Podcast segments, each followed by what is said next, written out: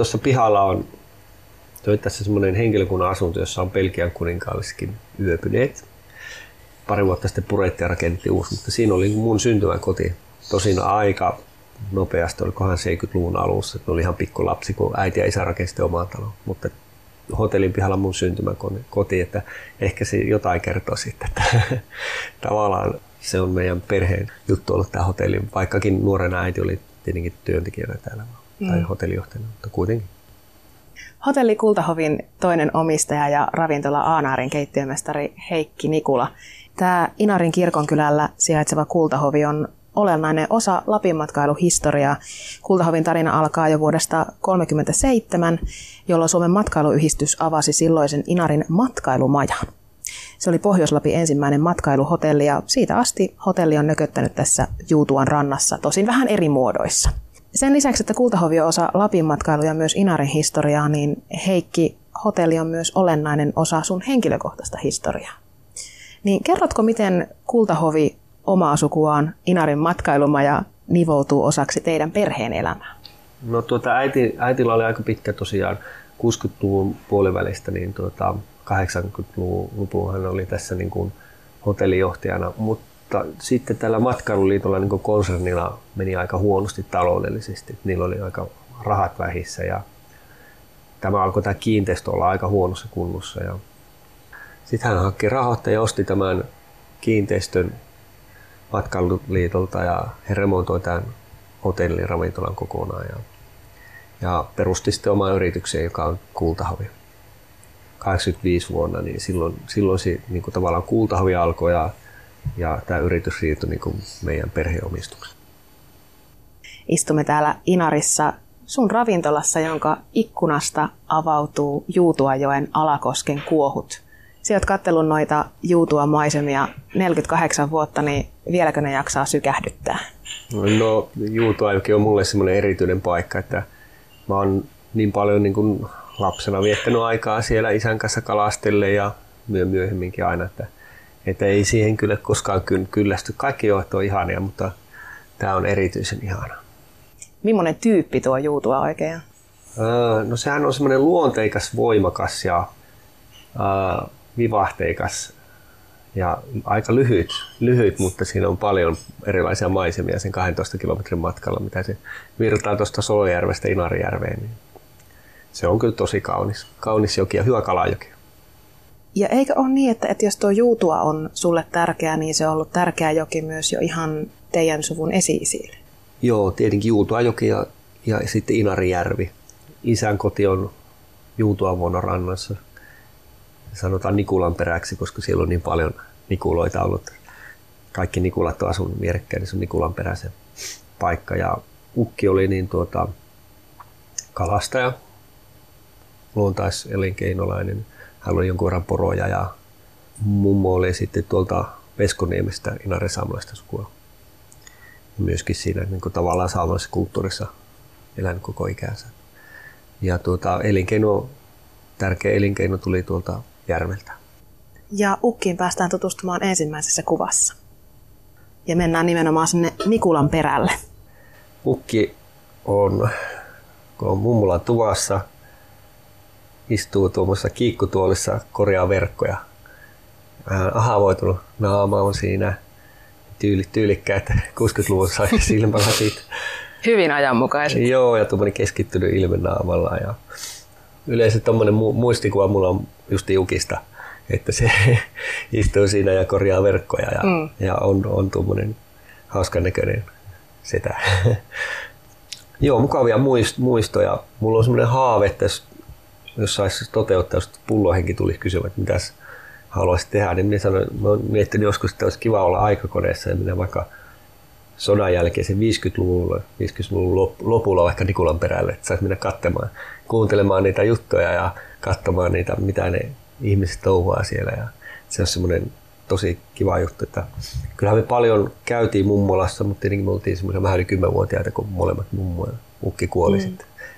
Niin tämä on varmaan just sieltä niin 60-70-luvulta tämä kuva. Vai? Tämä on varmaan 60, minä luulen, että tämä on ehkä 70-luvun alusta. Niin, alu, alusta. Että tavallaan silloin, kun mä olin pieni, pieni poika.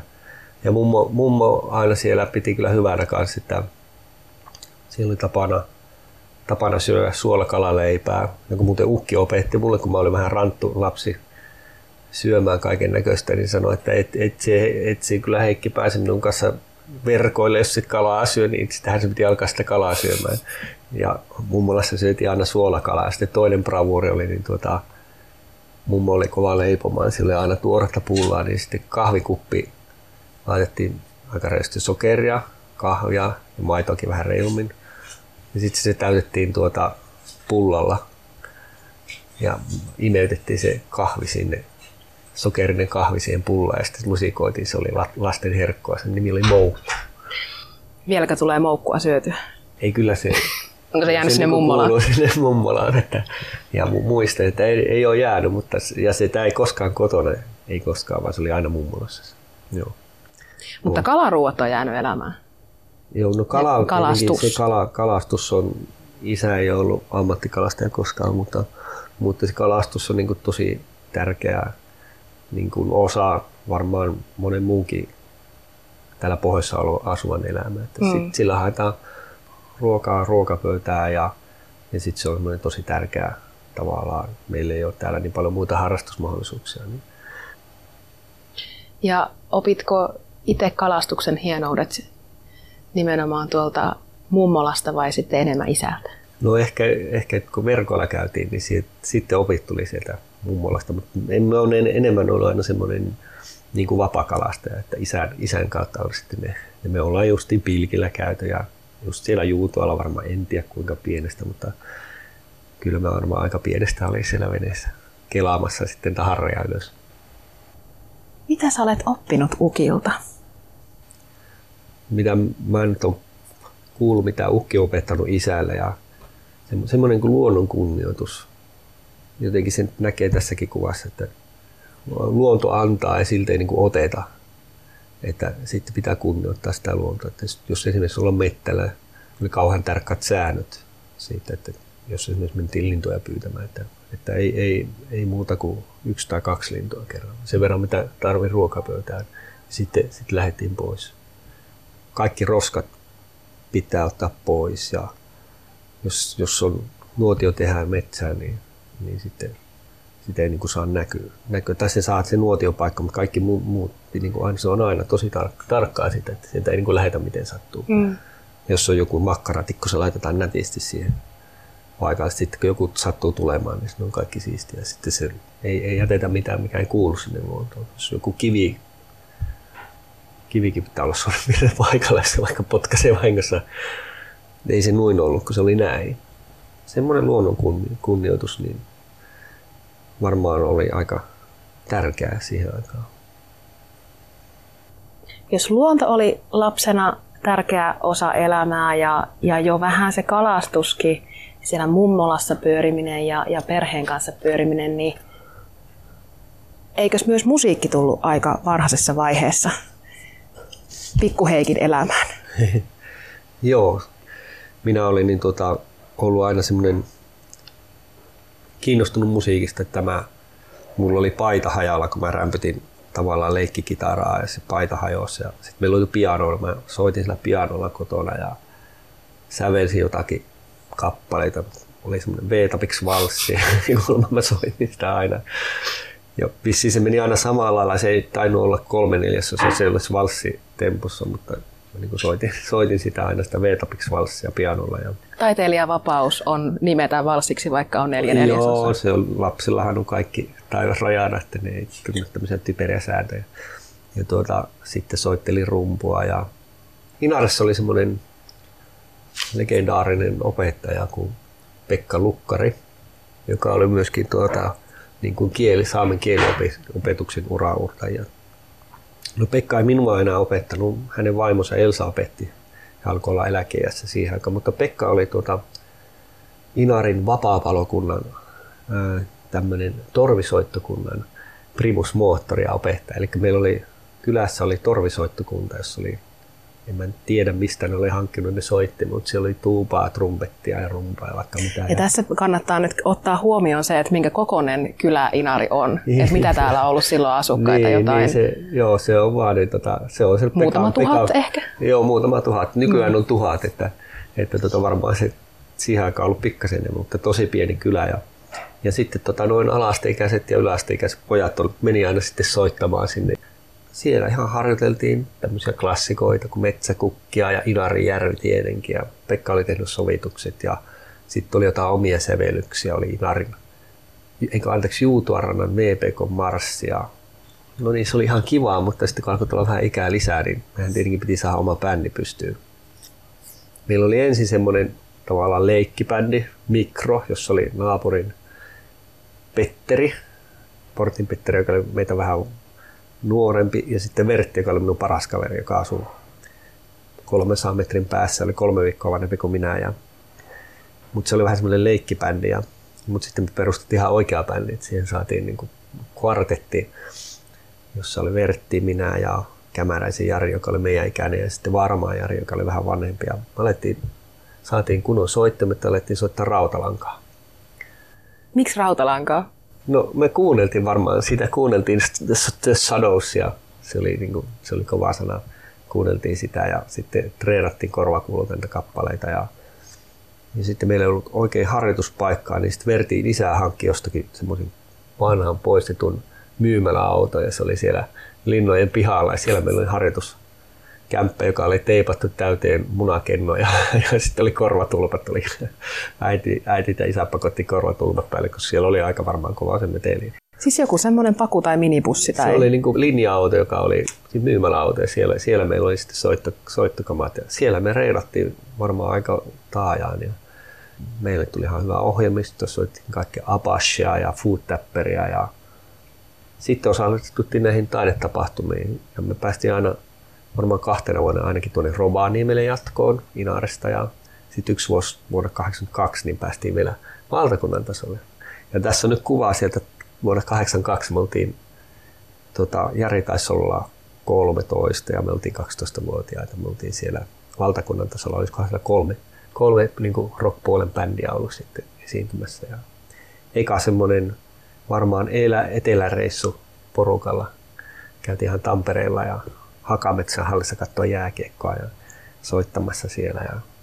Ja mä soitin tuossa rumpuja ja sitten meillä oli kaksi kitaraa ja basso ja tosiaan ihan jos sanoisin hienoa repertuaaria vedettiin siellä ja varmaan vanhemmat tykkäsivät ihan hulluna, hulluna tuosta, että hyvä pojat ja soittimet oli aika hyvät ja sillä he panosti tähän bassokitara on varmaan pitempi kuin tuo Jari. Niin, kun mä just katsoin, että siinä on niinku pienet pojat ja isot soittimet. joo, joo, rumpuset on aika pienet, että minä vielä näen aika kohtalaisen hyvin tuolla rumpujen takaa. Mutta, mutta tuota, sitten, sittenhän tässä oli, me oltiin just murrosia kynnyksillä, niin tästä meni pari vuotta, niin sitten sit me soitettiinkin Sleepy Sleepersia ja Hevi tulee, Hevi tappaa. Ja, ja oltiin saatu semmoinen, Arto oli saatu laulusolistuksi Silloin oli vissiin ekana vähän se äänenmurros mennyt, se ei kuulostanut niin, niin säälittävältä se rokin laulu. Ja sitten me tota, muutettiin vähän kokoonpanoja ja alettiin pitämään semmoista vähän rokimpaa. Ja siitä varmaan äiti ja isä ei tykännyt enää niin paljon kuin tästä rautalangan soittamista. Mutta musiikkihan meille jäi, että tästä porukasta niin Vertti meni ensimmäisenä konservatorioon soittamaan ja hän lähti opiskelemaan ensin Rovaniemelle ja sitten Joensuuhun. Ja mä tulin tässä perässä. Et mä, mä olin sitten vuotta sen jälkeen, kun Vertti meni. Vertin jalanjäljissä. Vertin jalanjäljissä lähdin kanssa opiskelemaan sitten Etelä-Suomen ihan am, ammattimuusikoksi. Ja oliko siinä vaiheessa instrumentiksi jo valikoitunut piano? Vai soititko siihen sujuvasti silloinkin vähän kaikkea mahdollista? Ehkä tämä, vähän tämän kuvan jälkeen niin piano tuli mun pääinstrumentiksi. Ja sitten meillä oli semmoinen onne, onnellinen tappo, sattumus tässä, että me lukiossa sitten perustettiin niin semmoinen Inari-yhtyeksi sanottiin. Meillä oli Korhosen Jari, semmoinen ivallainen musiikkivaikuttaja, hän tuli meille musiikinopettajaksi ja sitten tuota, sitten me keksittiin, että aletaanpa soittaa jatsia. Ei meillä ollut mitään käsitystä jatsista, mutta me oltiin kuunneltu vähän jatsia ja sitten me alettiin soittaa jatsia ja sitten Inariin oli muuttamassa asumaan yksi tämmöinen Jänkälän Osmo, joka oli Jats-Hengo ja Rovaniemet, että hän soitti aktiivisesti Rovaniemen Big Bandissa ja sitten me kysyttiin Oskua siihen mukaan kanssa. Ja Oskun, Oskun kautta me saatiin tänne ihan tuota, leirittämään tämmöisiä henkilöitä kuin Jukka Perko, joka on tunnettu saksofonisti. Todella tunnettu kansainvälisen tason niin kuin jatsmuusikkoja. Mika Mülleri, joka on soittanut Simply Redin bändissä ja on Suomen parhaita. Ja Perkiömäen Jari, joka on nyt taideyliopistoinen Helsingissä niin tuota, rehtori. Siis me saatiin aivan Suomen huippuja tänne, koska tietenkin he varmaan halusivat tulla eksoottisen paikkaan pitämään leirejä vähän lomailemaan. Että, että tuota, me saatiin niin aivan älyttömän hyviä opettajia tänne ja sitten tavallaan se musiikkihomma kehittyi, että nyt meillä on muutama ihan ammattimuusikko Inarista lähtöisin. Meillä on yksi basisti, joka on, soittaa muistaakseni Luuleon kamariorkesterissa ammatiksen kontrabassoa ja sitten on no Roinisen Marko, joka soittaa Jarkkovaa Laitinen ja väärässä rahassa on, on niin kuin kantavia voimia siellä ja, ja muutamia muitakin ihan niin kuin, tavallaan ammattimuusikoja on ollut sitä kautta Inarin kylästä, pienestä kylästä. Miten musiikki näkyy sun elämässä nykyään? No mä kuuntelen aika paljon musiikkia. Jonkun verran kerkeen soittamaan. Mä laulan autossa, laulan suihkussa, laulan lasten kanssa, soittelen pianoa. Se on niin, niin tärkeä osa minu, minua. Mä en, en voisi olla ilman musiikkia. Se on mulle tosi tärkeää. Mutta tietenkin halu, haluaisi, että olisi aikaa ehkä tästä vähän enemmän enemmänkin. Ja varmasti tulevaisuudessa, kun tulee aikaa enemmän, niin teen. Et meillä on semmoisia projekteja tuon Aikeun Helin kanssa. Meillä on, ollaan käyty tekemässä keikkaa. Meillä on semmoinen inarisaamen kielinen niin kuin tavallaan musiikkiesitys luona. Mulla on kosketin soittimet ja sitten mulla on vähän tietokoneella tehtyä niin kuin taustaa siihen. Me esitetään inarin saamenkielisiä lauluja ja sitten tämmöisiä moderneja sovituksia Livdestä, joka on niin kuin Inaren saamenkielinen vastine Joijulle. Mm. Ja tuota, olisi tarkoitus tehdä äh, tuon Saameradiolle niin kuin ihan nauhoitusta näistä livdeistä, mutta ei ole kerennyt nyt. Että, mutta se on semmoinen haaveissa ja ehkä haaveissa olisi tehdä joku levy, livdelevy. Kuusi kuvaa ohjelmassa tutustutaan tänään keittiömestari ja yrittäjä Heikki Nikulan elämään ja kuviin. Noita kuvia voit katsoa osoitteesta yle.fi kautta kuusi kuvaa. Ja Heikki, kävit siellä Joensuussa ja sitä ennen Rovaniemellä opiskelemassa musiikkia, mutta päädyit kuitenkin ruuan pariin. Ja nyt on ravintola Aanar. Joo, mä kuulin, että sisko Kaisu oli muuttamassa, hän sai opinnot valmiiksi yliopistosta. Mä tein sen saman päätöksen, että tai myydä tuon hevoseni pois ja mennä takaisin koti, kotiseudulle. Ja sitten me muutettiin 2002 vuonna niin tuota, takaisin kotiseudulle. Muistamme tuli joulukuussa, oli, siihen aikaan oli aika hiljasta vielä talvella tämä homma ja asuin sitten tuossa piharakennuksessa ja tässä tuota, kävelin talvi oikein kaamos, pimeän kaamosaikaan. Oli aika kova pakkanen. Ja kävelin tuossa jokin varressa, että mä yhtäkkiä, että voi vitsi, kyllähän täällä on vaan tällä niin, niin hienoa täällä, että tunsin siinä hetkessä, että no, mä olin tullut takaisin kotiin. Vaikka periaatteessa niin ankein aika vuodesta olla pimeä ja kylmä eikä mitään tekemistä, mutta mä niin kuin silloin, mulla tuli vaan semmoinen, että jees, että tätä mä olen kaivannut, tätä, tätä pohjoista. Tultiin äitiä auttamaan, äiti oli varmaan tosi huojentunut. Hän oli jo kohta 60-vuotias, vai taisi olla ylikin 60-vuotias. Ja ja tuota, oli tehnyt pitkän pitkän uran, uran tässä ja hän sitten ilmoitti, tuli ensimmäinen kesä, että ja pitää nyt sitten hakea yksi työntekijä lisää, että, että mie en ole kesällä töissä enää. Ah. niin tota, sitten Kaisun kanssa, että jaa, selvä, okei. Okay. Tavallaan hän varmaan luotti Kaisuun siinä taloudellishommassa ja sitten, sitten mä tulin, olin tullut kehittämään tätä ravintolaa ja sitten niin me niin kuin oikeasti alettiin yrittäjiksi. Kaisu oli opiskellut folkloristiikkaa ja hän oli kiinnostunut kovasti niin kuin sitten sukunsa kulttuurista. Ja, ja minä taas halusin tuo, tuo niin kuin enemmän sitä paikallista raaka-ainetta. Täällä oli, oli niin kuin tapana varmaan melkein kaikissa ravintoloissa, että se sama ruokalista oli ollut 15 vuotta, jos ei pitempäänkin. Ne samat käristykset. ja samat ja... käristykset ja lohikeitot ja metsästäjäleivät ja pieranpihvit ja jossakin oli pippuripihviä.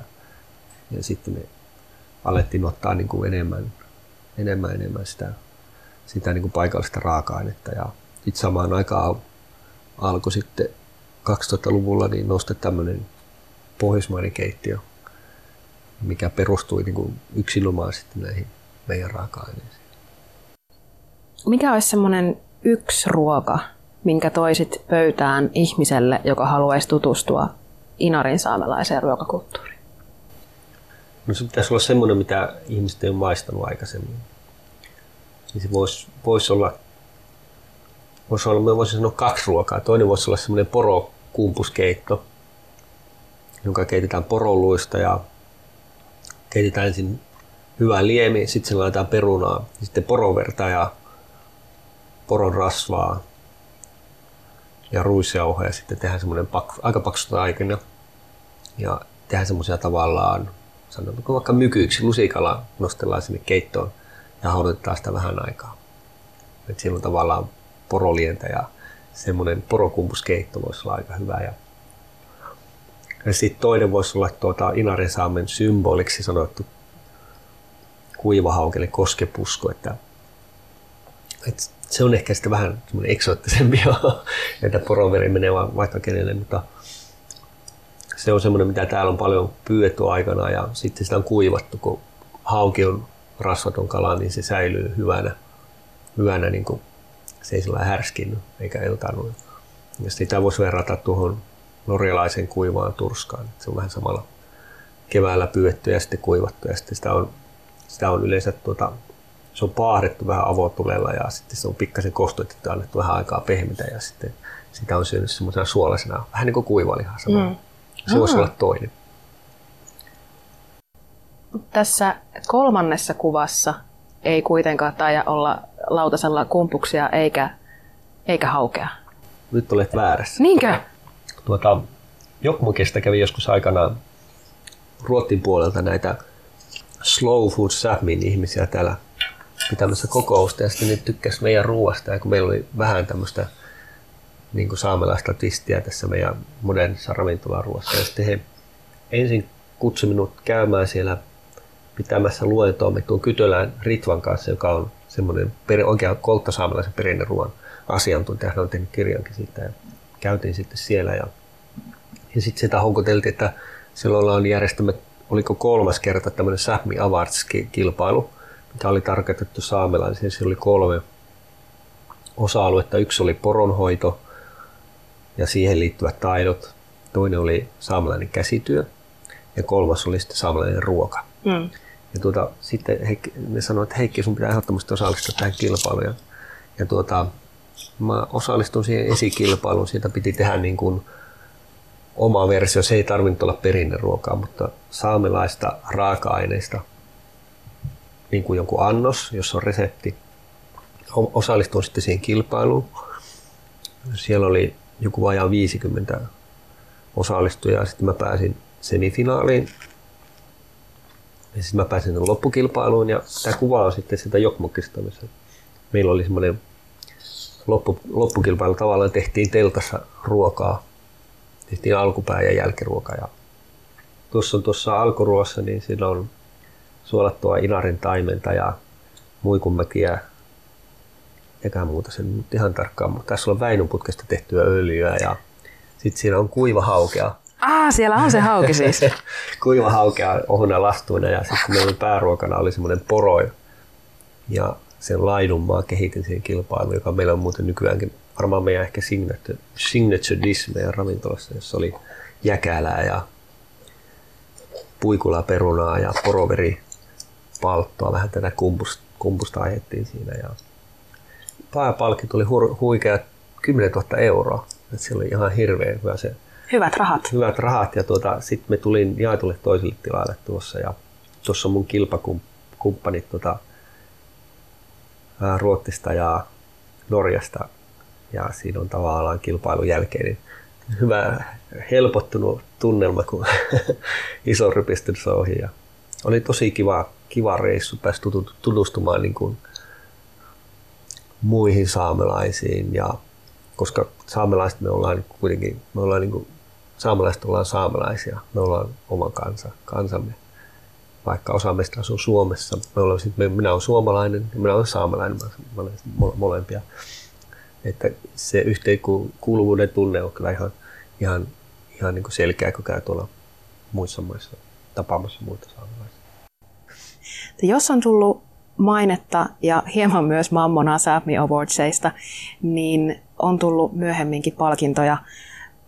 Ravintola Anar on rankattu sijalle kahdeksan White Guide Nordicissa, joka on tämmöinen Pohjoismaiden ravintoloita arvioiva sivusto kautta opas. Se on niin kuin Suomen, kaikista Suomen ravintoloista. Kyllä, Joo. hyvä tarkennus. Silti loistava sijoitus. Joo, ja nyt ehkä ihan viimeisimpänä mainitsemisen arvoisena asiana, niin Aanar nostettiin tuonne kauppalehti option ravintola rankkaukseen. Kuinka korkealle siellä päästiin? Oltaisiko me kuudes vai seitsemäs? Ja siellä Kaikista. muun muassa ruuista sanottiin, että briljanttia paikallisperinteiden modernisointia. Miltä nämä tämmöiset tunnustukset tuntuu? No ne on tullut kaikki vähän yllätyksenä sillä että ei me ole niin sillä ajateltu, että me oltaisiin Suomen parhaita. Niin siis tosi hienoltahan se tuntuu. Tavallaan se, se, niin kuin se työ, mitä on tehnyt siis sitä omasta intohimosta siihen ö, ruoan laittamiseen ja sitten niin kuin työkaverit on panostanut, niin heillä on siis tämä koko paketti, niin tavallaan sitten saa tunnustuksesta omasta tehdystä työstä ja sitten sitä visiosta. Ja, niin se tuntuu tosi hyvältä sitten rohkaisee niin kuin jatkamaan sillä samalla, että me ollaan niin kuin tehty oikein asioita, me ollaan niin kuin ajateltu oikein näitä juttuja ja me on nostettu niin kuin oikeita asioita. No Heikki Nikula, mitä ruoanlaitto antaa sulle? No, no niin kuin ammatillisesti niin se on ihan hirmu haasteellista. Pitää joka päivä saada se tuote niin kuin sinne asiakkaan eteen sillä lailla, että se niin kuin saa sitä elämyksiä ja siinä on paljon vapauksia. Joka päivä voi luoda jotain uutta. Ja sitten se on sitä yhteistyötä työkavereiden kesken. Se on hienoa tehdä. Vähän niin kuin bändisoittamista. Se on, se on vähän niin kuin bändisoittamista. Joo, se on vähän niin kuin improvisaatiota, on tietyt lainalaisuudet ja sitten me tehdään yhdessä sitä jotain hienoa juttua. Joku sanoi, että ruoka ei ole taidetta. Mä sanoin, että höpö, höpö, mikä on taide. Että ruoka voi ihan olla taide, taidetta ja se on, se on niin kuin luovaa toimintaa. Ravintola Aanar on osa hotelli Kultahovia, mikä tarkoittaa sitä, että, että työskentelet tietenkin myös tämän matkailun parissa, vaikka siellä köökin puolella pyöritkin. Voiko tästä neljännestä kuvasta päätellä, että sen lisäksi, että työskentelet matkailun parissa, niin myös tykkäät matkailla?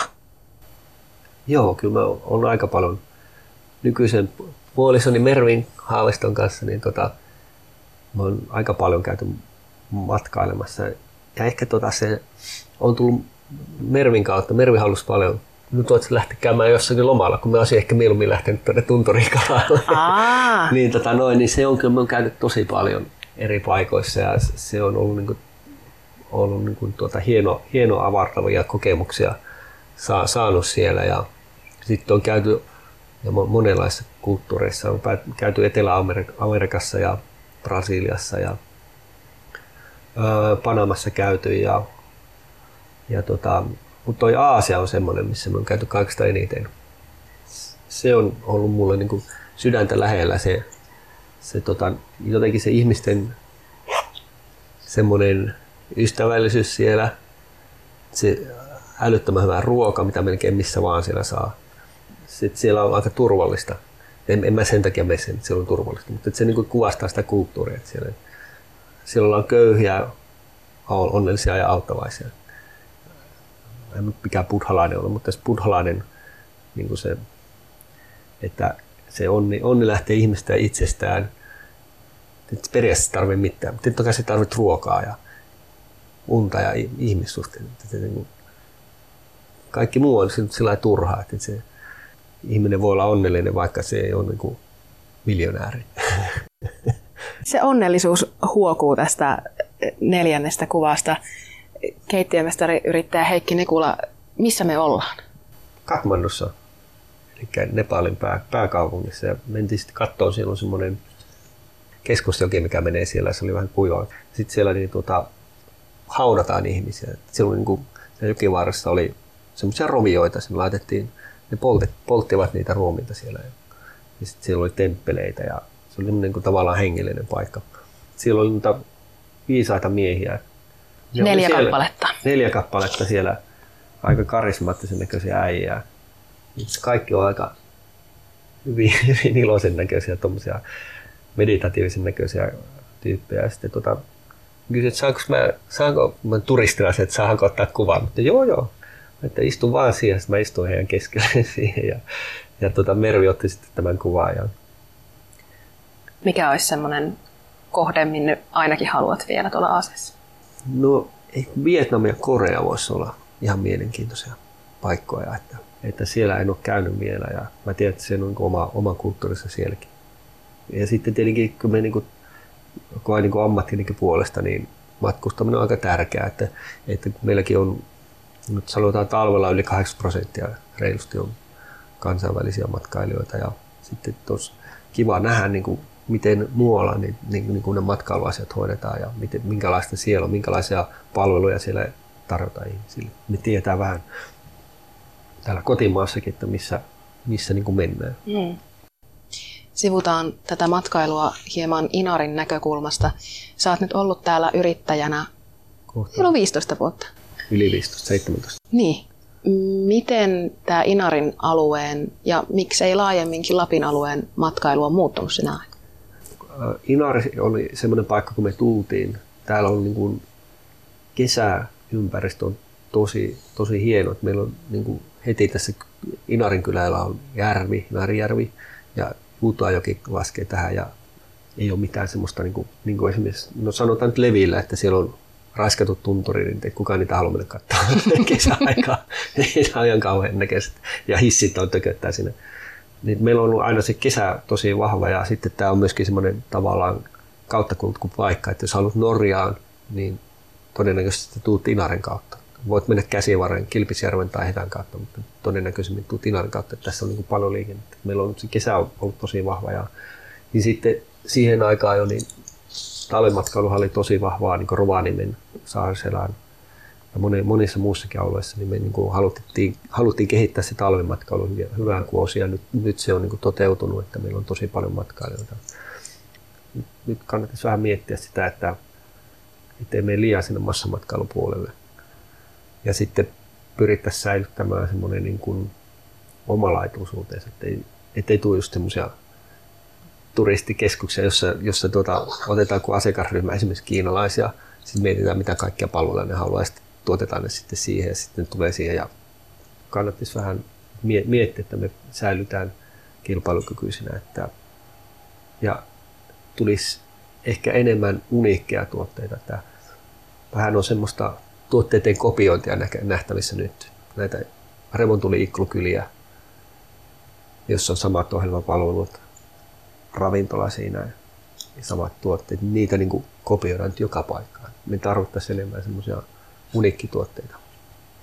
Että se ei ole enää uniikki. Se oli siinä vaiheessa uniikki, kun, kun tuota, Eiramo Jussi Kaksilauttassa on kehittänyt sen. Mutta semmoisia samanlaisia hyviä innovaatioita tarvitaan, tarvittaisiin lisää. Kuusi kuvaa sarjassa on tutustuttu tänään yrittäjä, keittiömestari Heikki Nikulan kuviin. Ja niin, viidennessä kuvassa oot sitten ainakin yhden rakkaan ihmisen kanssa. Joo. Mikäs tämä paikka on? No, tämä on meidän kotiranta. Me rakennettiin vajaa kymmenen vuotta sitten tuohon Muttusjärven rantaan talo ja puolisoni Mervin kanssa. Ja se on hieno paikka löydettiin sieltä. Se on, on tosi mukavat naapurit. Antti ja Sirkka on siinä ihan vieressä. Ja Muttusjärvi on justiin jäätynyt syksyllä. Tuolla taitaa olla keskellä vähän tota, noin että se on varmaan sulaa tuolta keskeltä. Me ollaan siinä Junnun eli Juhani minun esikoisen pojan kanssa. Mulla on kaira kädessä ja Junnu istuu Stiikan kyytissä ja sitten me mentiin katsomaan kirkasta, peilikirkasta läpinäkyvää jäätä. Tässä oli varmaan toistakymmentä senttiä reilusti, ihan kirkasta. Tämä on vähän mennyt someaksi, koska se on jäänyt pikkasen aikaisemmin ja tuossa on ihan kir- kirkkaan, kirkkaan jään aula. Tuossa, tuossa me ollaan ulko, ulkoilmaa elämää viettämässä, käytiin vähän katsomassa. Oli kiva, kun se näki, kivet läpi siellä. Joskus me nähty kalojakin siinä. Joo, siinä me käppäillä. Kuvaako tämä hyvin teidän arkea?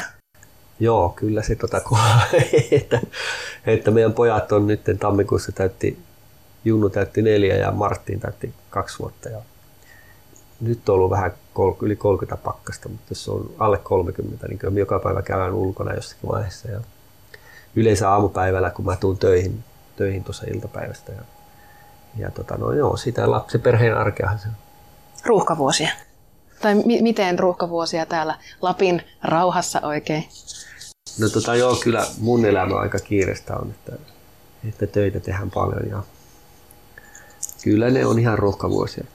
Vuosia voi sanoa, että tietenkin nyt on, pojat on justiin meidän kielipesään aamulla tuonne kielipiervalle, niin tota, nyt, nyt, se vähän helpottaa, että Mervi on kanssa alkanut töihin nyt äitiyslomien jälkeen ja lapset menee sitten viikolla päivä, tuonne päivähoitoon ja Joo, ja sitten tota, no, sitä, sitähän se on. Kyllä päivä menee, vapaa-päivä menee aika, aikaisin, aikaisin, että se on sellainen, niin kuin, varmaan kaikki isät ja äidit tietää, että ohjelmointi on aika tar- tarkkaa näin, niin kuin tossa tehdään toi ja tossa tehdään toi ja tossa tehdään toi ja nyt mennään päiväunille ja nyt mennään iltapesulla ja nyt mennään nukkumaan ja joo, sitähän mm. se on.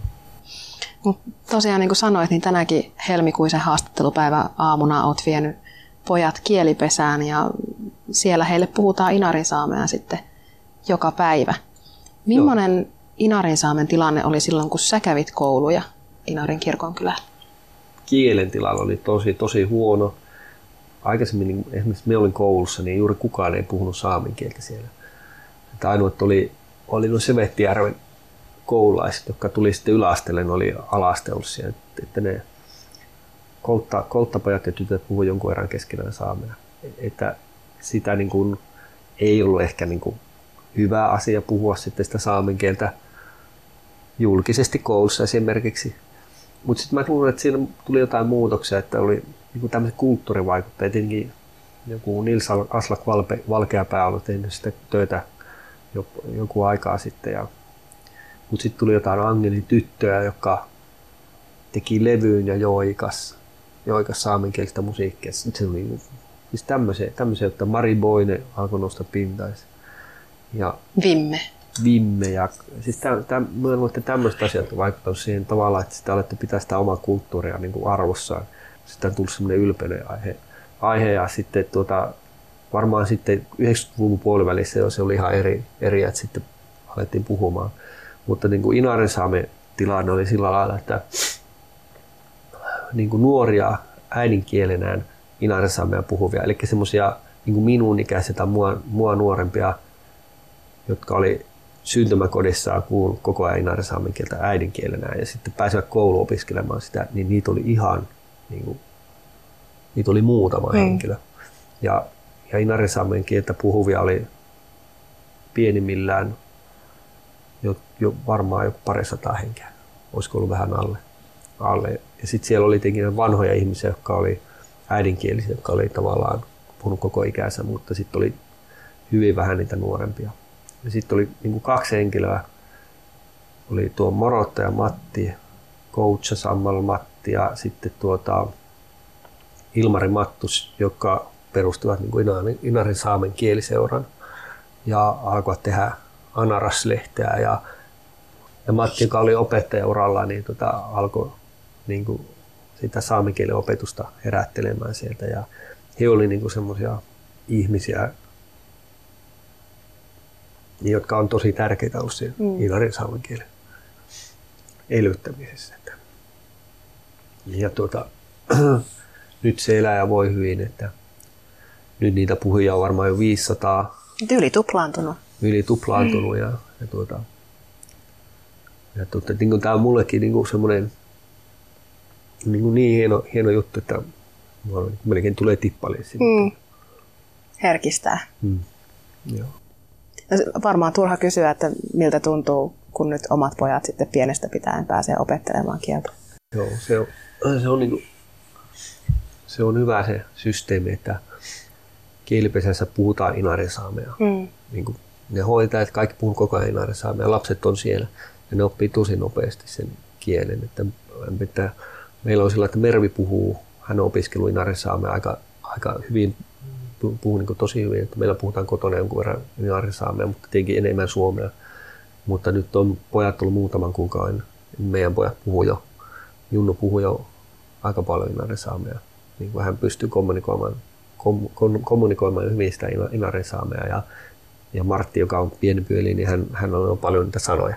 Että se on niin kuin tosi tehokas metodi, jolla, jolla niin kuin lapset oppii sen saamen kielen. Ja on, niitä on jo semmoisia, varmaan oli kaksikymppisiä, koska ne, koska ne ensimmäiset inarin saamen kielen kielipesän lapset on tullut, niin, niin, niin se on ollut niin kuin tosi hyvä metodi kaiketi nyt on rahoituskin vähän paremmissa kuosissa, mutta esimerkiksi meidän pojat niin tota, toista vuotta joutui jonottamaan, että pääsi sinne, koska ei ollut, ehkä ei ollut määrärahoja eikä ollut niin kuin työntekijöitä sinne, eikä ollut tiloja, että me oltiin jonolla, jonolla sinne. Että toivottavasti se, se tilanne olisi parempi jatkossakin. Eli, eli kaikki halukkaat pääsisi sinne ja saataisiin niin elvytettyä sitä kieltä niiden lasten kautta, koska se on paras, paras tapa. Hmm. Minkälaisia asioita sä haluaisit opettaa sun pojille? Hmm, no semmoista ystävällisyyttä ja arkipäivän asioita, sitä kunnioitusta luontoon. Kalalle olisi ihan kiva lähteä poikien kanssa ja ollaan, ollaan vähän käytykin pilkillä ja niin semmoista, niin kuin, mitä nyt isät haluaa opettaa pojille, niin kuin, miten kasvetaan hyviksi ihmisiksi. Mm. Minkälaisessa Inarissa he saavat kasvaa? No Inari on kyllä ihan, tähän kasvaa aika paljon, mutta tämä on mielestä tämä on kiva paikkakunta. Täällä on, täällä on pitkä historia semmoista erilaisten ihmisten yhteensulaamisesta. Että, että, että tämä on jotenkin, kun täällä on ollut ne kaikki kolme saamelaiskulttuuria Inarin alueella, niin kolttakulttuuri, saamelainen, Inarin saamelainen, pohjois-saamelainen. Täällä on ollut suomalaisia, täällä on asunut ulkolaisia pitkään, siis niin kuin asunut Inarin kylällä. Sitten meillä on paljon matkailijoita. Tämä on minusta aika, aika semmoinen monikulttuurinen kylä. Ei ole mikään takapajula. Ja sitten täällä on vielä tosi, tosi turvallista. Tietenkin on, on täällä omia asioita, huoleaiheitakin, niin kuin varmaan nykymaailmassa on, mutta tämä on aika turvallinen paikka ja tämä on hyvä. Ja tietenkin luonto mikä on se monille varmaan se kaikista tärkein asia täällä, asua täällä. Että meillä on, on hieno puhas luonto ja pidä itseäni luonnonsuojelijana. Se on, sitä pitäisi muistaa säilyttää, ettei kaikkia vaan niin lyö vihoiksi ja rahoiksi ihan vain sen takia, kun siihen on mahdollisuus. Kannattaa vähän miettiä, että mitä, mitä päätöksiä me tehdään täällä tulevia sukupolvia ajatellen inarilainen keittiömestari Heikki Nikula, jos jatkamme sinne tulevaisuuteen katsomista, otamme kristallipallon tähän, niin mitä toivot, että siellä kuudennessa kuvassa näkyisi?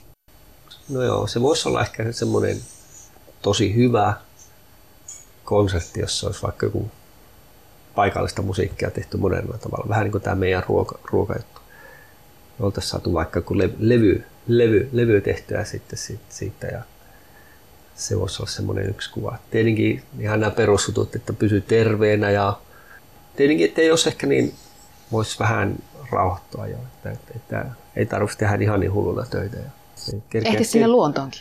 Niin, ehtisi käydä siellä luon, luonnossa ja kalalla. Ja, joo, se on se, on se luon, luonto on kyllä, sitä mä haluaisin tehdä kyllä enemmän kanssa. Sitä, se on mulle niin tärkeää, että luonnossa on tosi hienoa ja sieltä saa niin kuin paljon hyvää energiaa itselleensä. Ja esimerkiksi Sinarijärvelle kun menee, niin pitää olla aika huono keli, ettei siellä niin lataa itseensä.